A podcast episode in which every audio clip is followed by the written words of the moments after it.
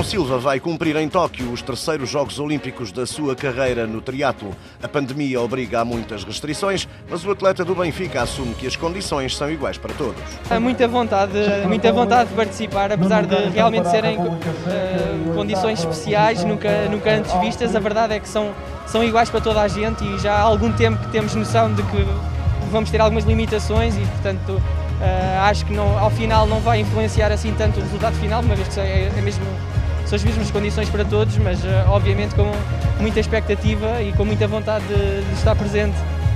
E portanto é, é, é, por aí, realmente preparar da melhor forma e apresentar-nos uh, em Tóquio na melhor forma possível. A preparação dos jogos sofreu algumas alterações, mas João Silva afirma que tudo está a correr bem. Felizmente tem, tem corrido tudo bem, apesar de, de lá está mais uma vez algumas, alguns constrangimentos porque uh, pronto, devido à pandemia realmente uh, alguns planos têm de ser alterados, mas uh, ao final do dia as coisas estão todas a correr muito bem e, e planeamos que, que, continuem a correr bem até, até julho e que, que as coisas lá realmente Uh, tudo convirja e que, que, a coisa seja espetacular. E seja qual for o resultado, João Silva defende que o mais importante será dar o melhor de si pelas cores de Portugal. Tudo o que depender de nós seja feito na, na, perfeição e com a máxima da nossa, máxima da nossa vontade. Acho que é impossível ficar uh, descontente com o resultado. João Silva já com os olhos postos em Tóquio e na prova do triatlo. Nos Jogos Olímpicos de Londres em 2012 alcançou o nono lugar e no Rio de Janeiro em 2016 foi o 35º classificado.